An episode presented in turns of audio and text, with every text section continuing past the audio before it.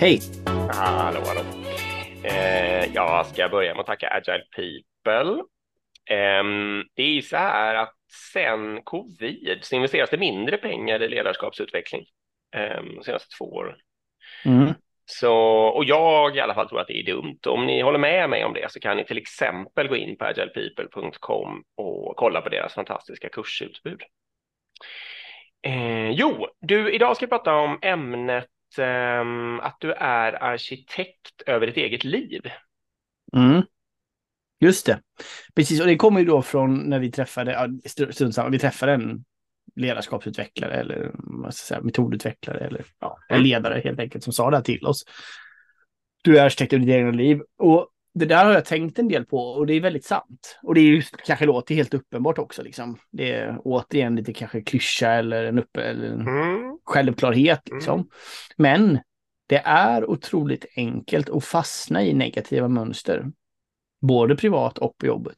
Mm. Och då kan det ju vara till exempel att man, eh, ja men man, det är någonting man stör sig på kanske, eller någonting man liksom tycker. Och så blir det liksom att man går och klagar på det ganska upprepande under ganska lång tid liksom. Ja. Men man liksom fastnar lite i att man kommer inte vidare och löser det, eller utan det blir bara att man varje gång det kommer upp så klagar man lite på det. Och sen så gör man det där då på liksom tio parallella saker. Så utan att man kanske är så medveten om det så kommer man uppfattas som ganska negativ och jobbig liksom. Mm. Och det som jag tror är väldigt, väldigt viktigt att få in, alltså en viktig insikt är ju att ingen annan kommer ändra saker åt dig. Nej, det stämmer. Eh, Du kan ju tycka att saker är dumt och sånt, men det, det, det är väldigt sällan liksom det är någon annan bara, jaha, men det är Ja. klart, det, det håller vi med om, nu ändrar vi allt här så att det blir som du tycker. Utan Ja. det enda sättet att påverka det, det är ju att du själv gör det. Ja. Du måste göra jobbet. Och då har du lite olika alternativ. Ett alternativ är ju liksom att du skiter i det. Och så bara försöker du bortse från att det sker massor med dumheter eller saker som inte du gillar eller sådär. Liksom Mm. så. Och du accepterar att du inte kan påverka det eller att det är för mycket energi att påverka det. Och sen så eh, struntar du i det liksom och så försöker du bortse från det. Det funkar sällan bra för mig. Eh, men det är en metod.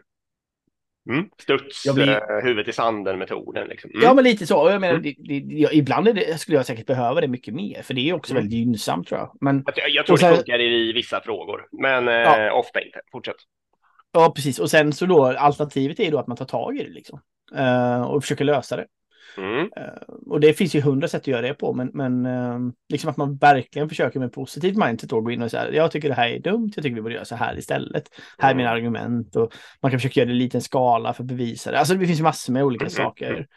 Eh, men det man inte får glömma bort då, det är ju att du är arkitekten över ditt egna liv. Så alltså du får inte gå runt och vara sur på jobbet en längre tid och tro att andra ska lösa det. Det är väl egentligen det som är...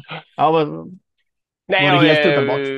nej, det är det kanske, men det är helt ointuitivt att eh, alltid ha det i, i långt fram i huvudet så att man hela tiden tänker på det.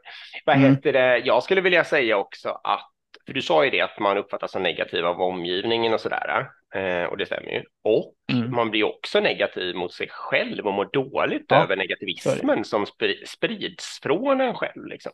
Mm. Eh, och det är ju någon form, alltså ett annat ord som kommer till mig är ju offerrollen. Jag är ett offer för Mm. omständigheter istället för eh, jag är herre över mitt eget liv eh, Ja. och tänker ta tag i det. Liksom. Och jag tycker det gäller både på jobbet och privat. mm, Och det kan både gälla, alltså så här att man kan behöva byta jobb förstås och sånt där. Mm. Eh, Eller ändra sin, till exempel sin relationssituation eller något sånt Mm. där. Men det kan ju också bara vara att man eh, alltså, tar tag i, tar ett svårt samtal med chefen och säger ifrån. Ja. Eller ja, vad det nu kan vara. Liksom. Kan Ja, och vänder- vara jag tycker- Skala. det som, det som har varit framgångsrikt i de situationerna för mig i alla fall. Sen kanske inte det är översättningsbart då, men det har ju varit att försöka ta tag i det med positivitet. Alltså, om det är någonting jag Mm, tycker är riktigt mm. dumt, att då istället försöka så här, okej, nu ska jag samla alla som är för det här dumma. Mm. Och så ska jag verkligen lära mig och försöka förstå och argumentera, alltså sådär. Eller försöka göra det med, vända det till en positiv grej liksom. Mm. På något sätt.